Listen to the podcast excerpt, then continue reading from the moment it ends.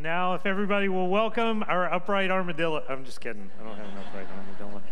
I tell you, you bring one upright armadillo to a party, no one will let you forget it for the rest of your life. I'm just kidding. Uh, as far as you know.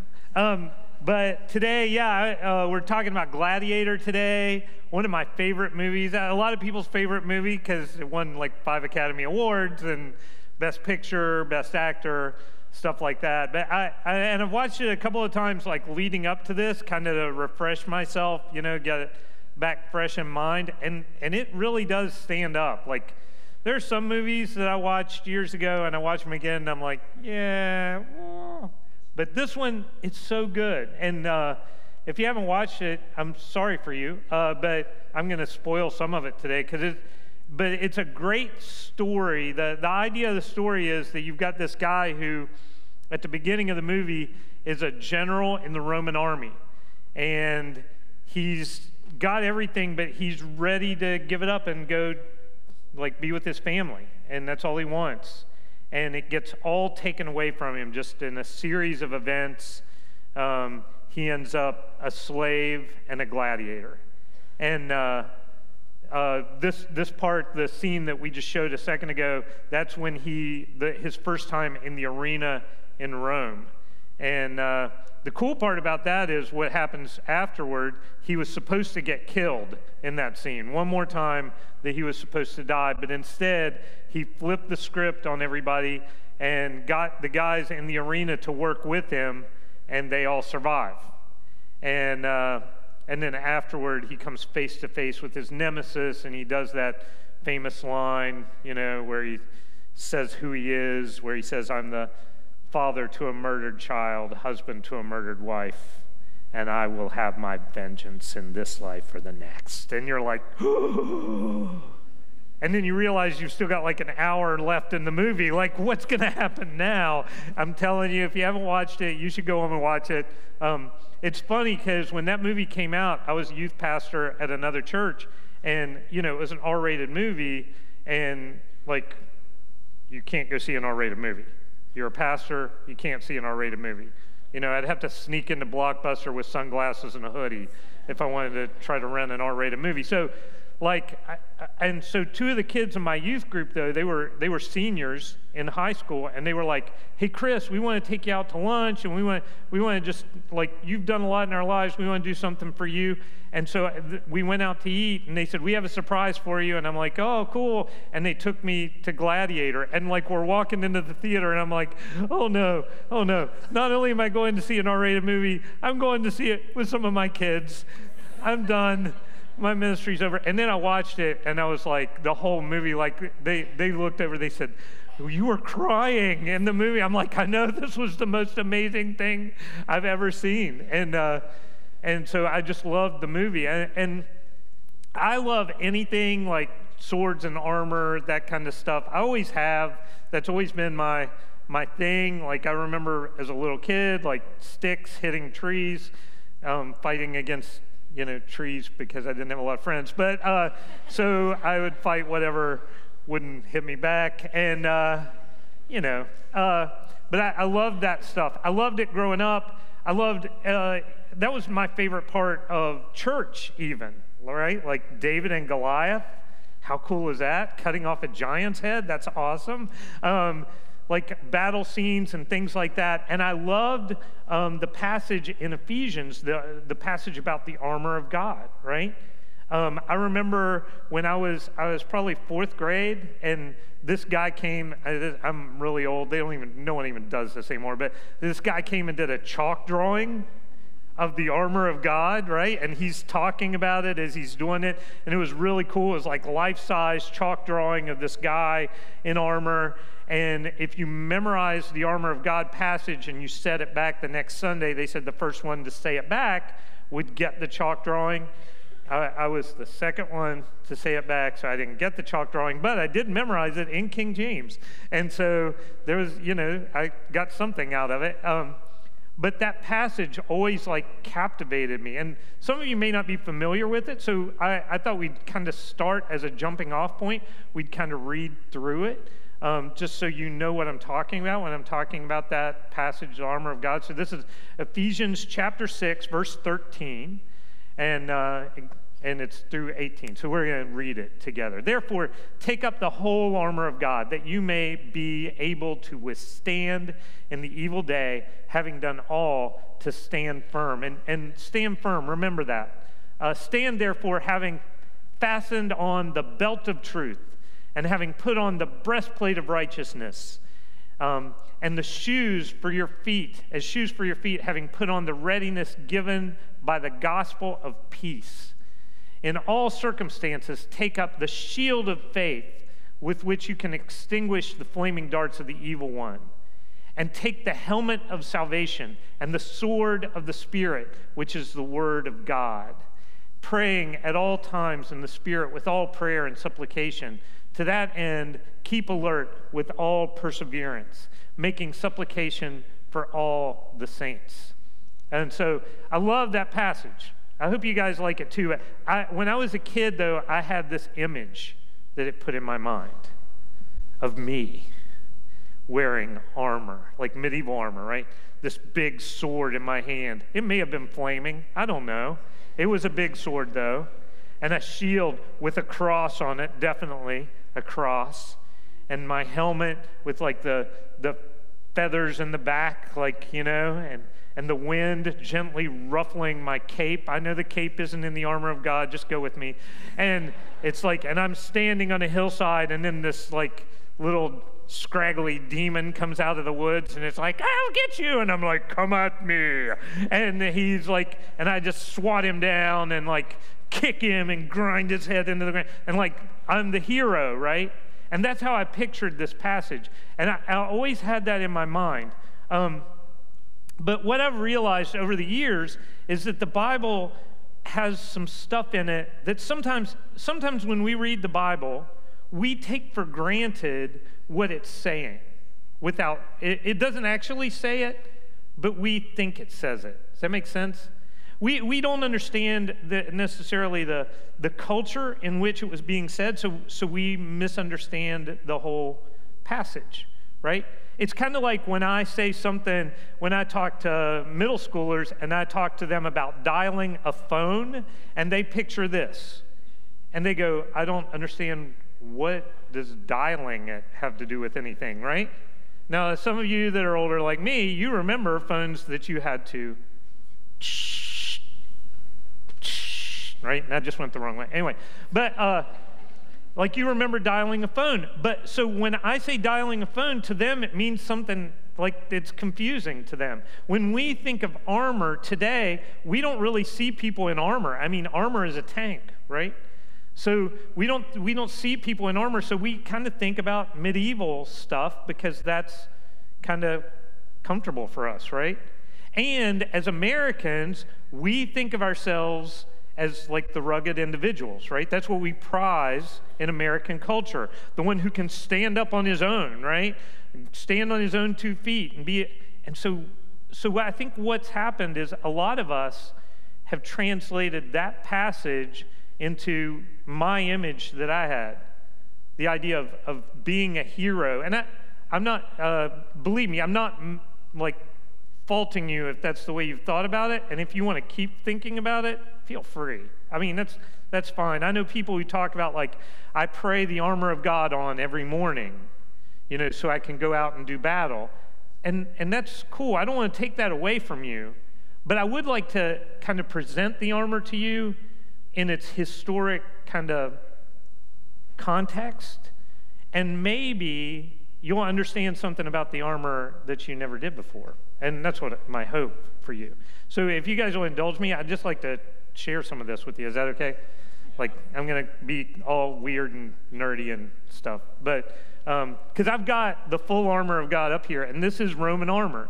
So during, during the time of the first century, when Paul's writing this, um, everyone would have been very familiar with what a Roman soldier looked like. I mean, they were everywhere. If you lived in the Roman Empire, you saw Roman soldiers. Um, they worked, I mean, they were police. They were, I mean, they were on the streets. They were doing things. And here's the other thing, too. You would probably have seen some you would probably have seen them in battle before because they didn't have Netflix. Like you needed entertainment, you'd go out on the hillside when the Roman army was drilling and you'd watch them drill, you know, because it was cool. And they were the precision that they had. And then on top of that, let's say the Romans came and they had to put down an uprising or something, you might have watched them fight.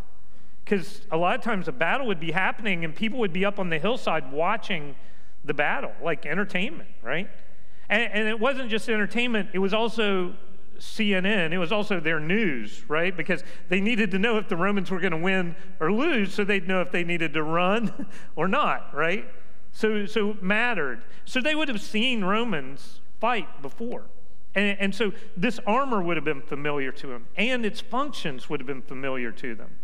So when we see it, we're like, oh, that looks, yeah, kind of like an upright armadillo. But we don't understand it right. So I want to help you understand it. So let's look at the different parts. We'll start with the helmet. This helmet is uh, this is a called a Gallic helmet. It's a uh, a specific style of helmet that was popular around the first century. Um, popular. It was standard issue. Okay. Um, this is this is actually a masterpiece of uh, like warfare at the time.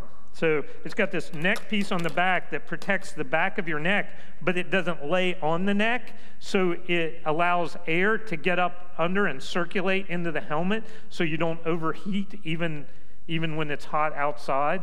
Um, the little ear flaps here, these little brass ear flaps, protect so if a sword comes down the side, it won't cut right through your ear. It'll cut into that and that'll slow it down.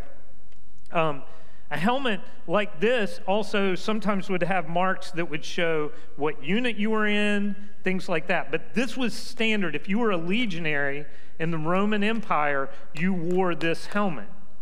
And so when you were arrayed in a phalanx and you were all standing in rows, you could tell exactly who belonged there and who didn't. If you were a centurion, you had a crest that went sideways so they could know exactly where the centurion, the one who's in command of the century, where, where he was standing. So this is identity for a Roman soldier. When they can't see any other part of your armor, any other, any other thing, they can see your helmet. So think about it for us as Christians, salvation, we have a new identity. We put on this helmet that identifies us as belonging to Christ. And, and even everything about this matters. Like, even this little cool thing right here, um, it's like, what is that? It's not a good sun visor, it's too high. This is. This one little piece of metal was made to counter one specific weapon called a falcata, which is a sword that has all its weight towards the front. A falcata is made to split helmets. An overhand blow with a falcata would split the helmet right down the middle. Your head would be inside, so it would actually split your head too. But the helmet would go first, and it would go all the way through. And uh, like a falcata with a regular helmet could literally split their head all the way down to their neck. Like, boom. That one little piece of folded metal provides resistance enough so that the rest of the helmet, plus this little brass like wings here, that will stop the falcata, provides resistance. So this was the main group that used the falcata were the Gauls. So this is a Gallic helmet um, to fight against Gauls, right? Uh, so that's the helmet. Um, let me share. These are amazing. These are Roman sandals. Roman soldiers were expected to be able to march 20 miles a day with full kit. Full kit for them might be up to 180 pounds of gear. So they could march 20 miles a day, 180 pounds of gear, go to bed, get up, and do it again the next day. And they were expected to be able to do that. Now, do you see why these were the most formidable fighters on the face of the earth? I mean, anybody that can do that. But then think about how hard that would be on sandals. So they have these sandals that have these hobnails in the bottom so that when they're walking on the paved Roman roads, their sandals won't wear out, even if they're marching 20 miles a day. On top of that, these hobnails give you really good footing on uncertain ground, and they're also great for stomping the face of your enemy. Um, the other cool thing, and I didn't know this until recently, but the way Roman, Roman, see how these are cut out? These sandals are cut out in places? The way they're cut out is intentional they're cut out in the places where you would most likely wear blisters. So, in the parts where the sandal would wear against your foot, there's no sandal to wear against your foot.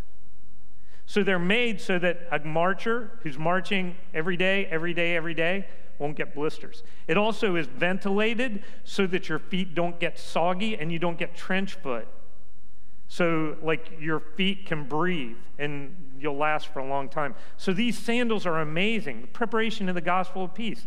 They were ready to take the message wherever they had to go. The breastplate, this is called uh, Lorica segmentata. Now, in the time of Jesus, just a few years before, this was cutting edge stuff, right? But by the time of Paul, pretty much all Romans would have been wearing the segmentata.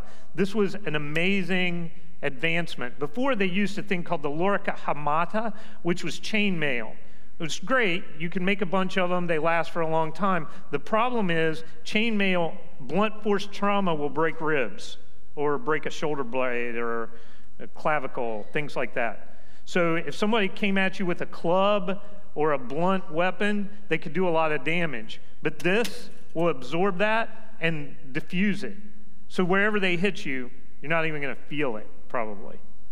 Um, I like this as a symbol for breastplate of righteousness because I, I talk about righteousness. Righteous, it means you do right things, right?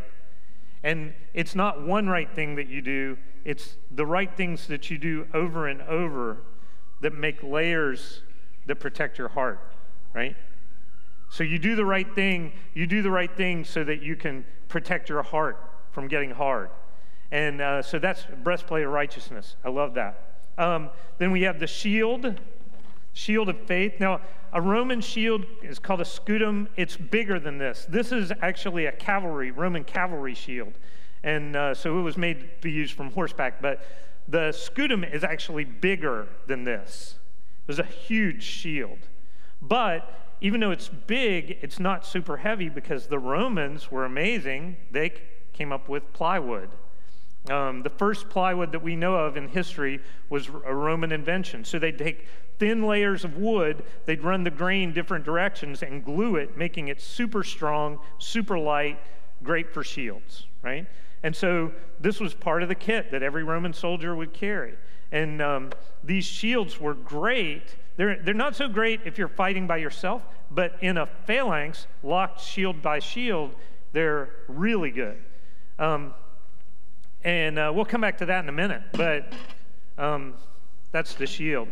And the shield, I like that the shield protects you, but it also protects half of the person next to you right? So you're protecting yourself, but the way you're holding the shield, it's only going to come to about right here on you. And then it's the leftover is going to protect the next person, and the person over here, their shield's going to protect me, right?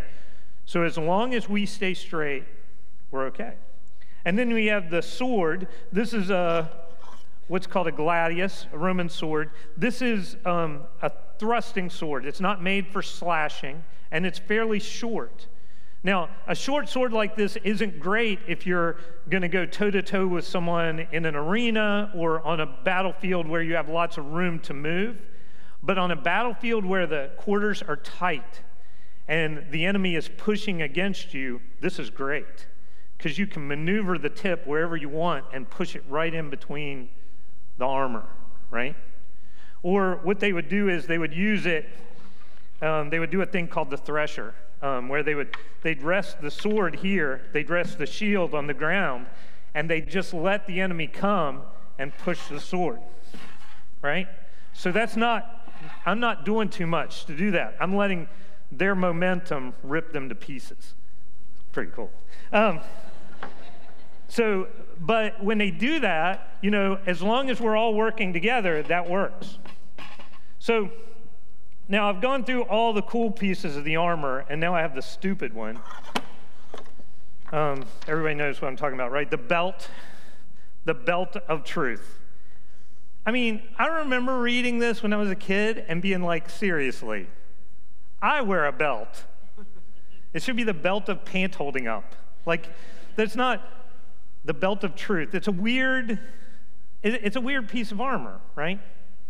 And and I never heard anybody explain it very well. Every time I'd hear a pastor talk about the armor of God, I mean, they'd come up with reasons for it, but I would always be like, eh, I don't know. Like, for example, uh, the first one I ever heard was the guy said, you, the belt is what all the other armor is connected to.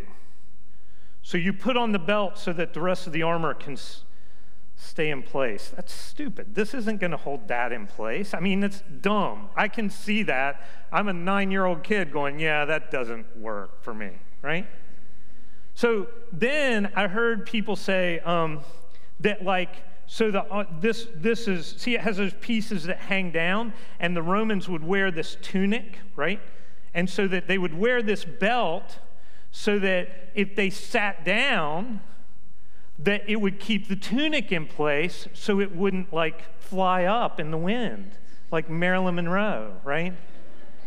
And, and so it, on some level, I thought, okay, why isn't it then the belt of like humility or modesty? It's the belt of truth. That doesn't make any sense. And then number two, just so you realize, that's putting American values on a Roman soldier. Like they really weren't that worried about being naked in public. Like they had games where they would be, I mean, they would be, they would, they wouldn't have worried about the belt. They'd have just been like, ah, whatever. Like they don't care. Why that? I know it's on the internet again. Um, sorry. But I mean, they would just, it wouldn't have mattered to them, right?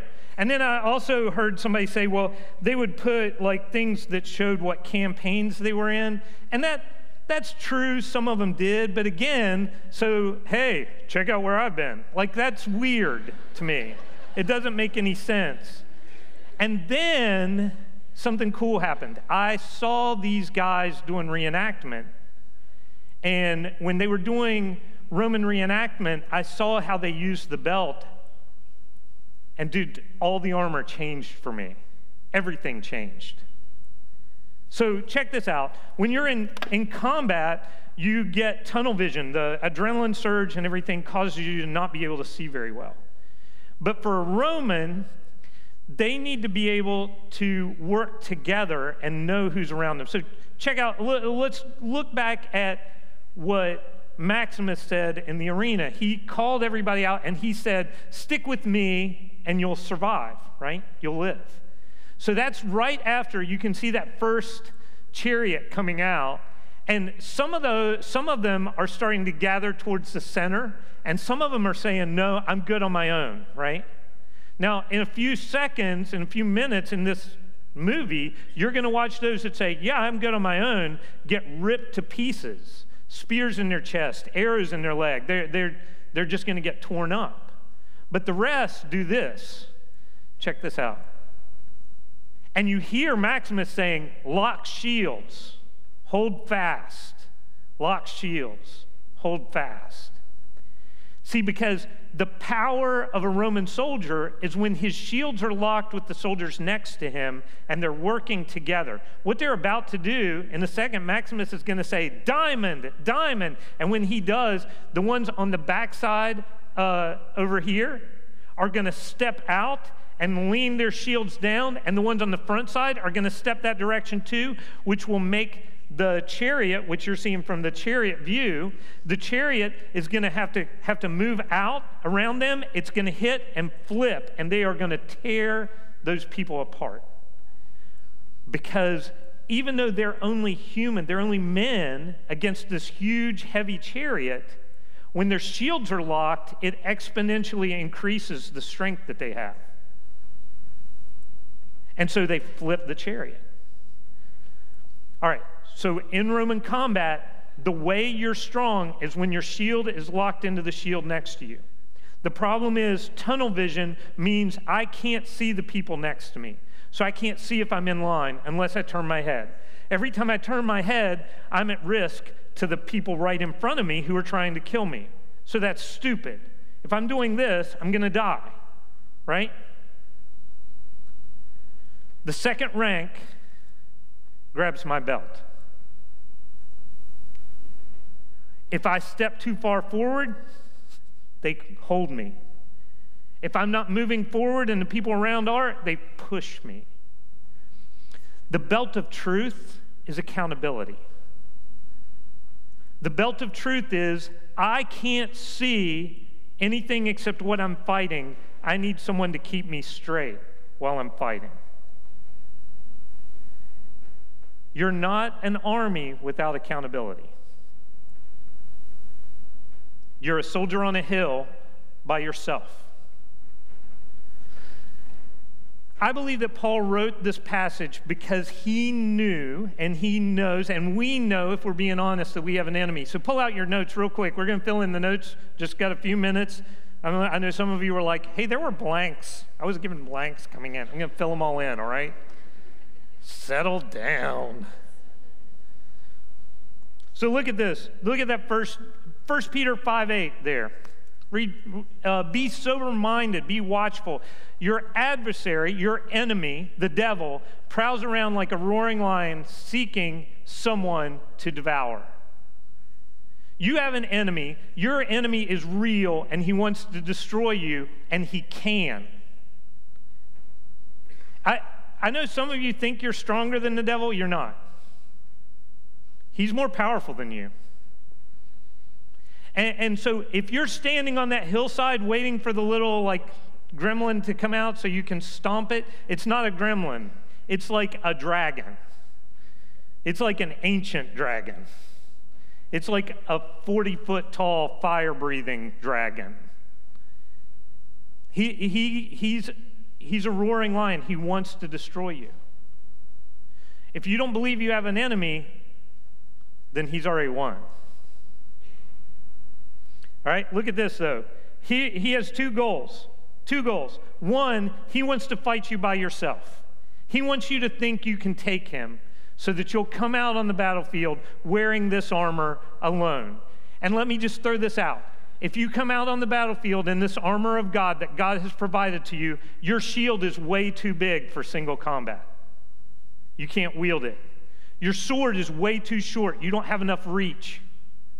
Your armor only protects you from here to here, it doesn't protect your legs at all. Main, a huge target. If you go to do single combat with this armor, you're done. He wants you alone.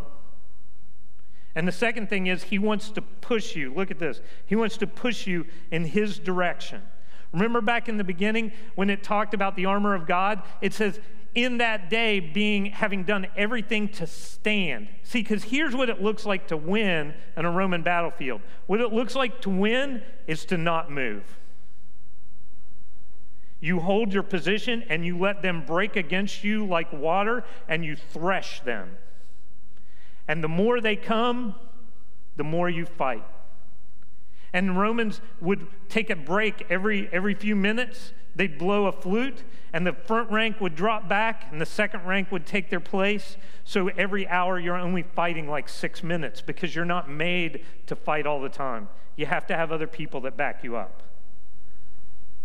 But because of that, oh gosh, a Roman legion, a thousand men, could stand up to 15,000 for a full day and not even break a sweat. Well, they would sweat, it's hot. But I mean, but they could do it, no problem. Because they worked together. And they would stand in a place and they wouldn't move. And I think it's interesting that in the armor, it doesn't say that uh, having done everything to push through the enemy lines and break down their barriers, having done everything to slaughter all the enemies. It doesn't say that. It says having done everything to stand, because Paul knew that. That's what Romans do. They take the battlefield and they stand. Anybody can come against them that wants to, and they're not going to move. Right? And look, look at this. That's why God planned for us to be an army. See, God didn't plan for you to fight by yourself. I know sometimes like you feel like you're going to get up in the morning and you're going to pray on that armor, and that's cool. But if you pray on that armor and walk out on the battlefield by yourself, you're going to die. And that's why at the end, he doesn't say, He, he says, pray for each other. Lift up all the saints, right? Because we're made to be an army. We're not made to be heroes. We're made to work together. We're made to lock shields. And whatever comes out of the gate, we have a better chance to beat it together. Let's pray.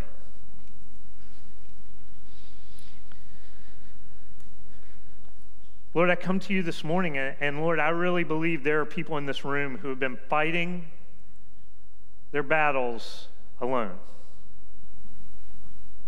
And Lord, as, they're, as they're on the field, they feel this, this sea of enemies around them, and they, they just can't even see the way out. And Lord, I just pray that today they'll realize that that's not how they're meant to fight.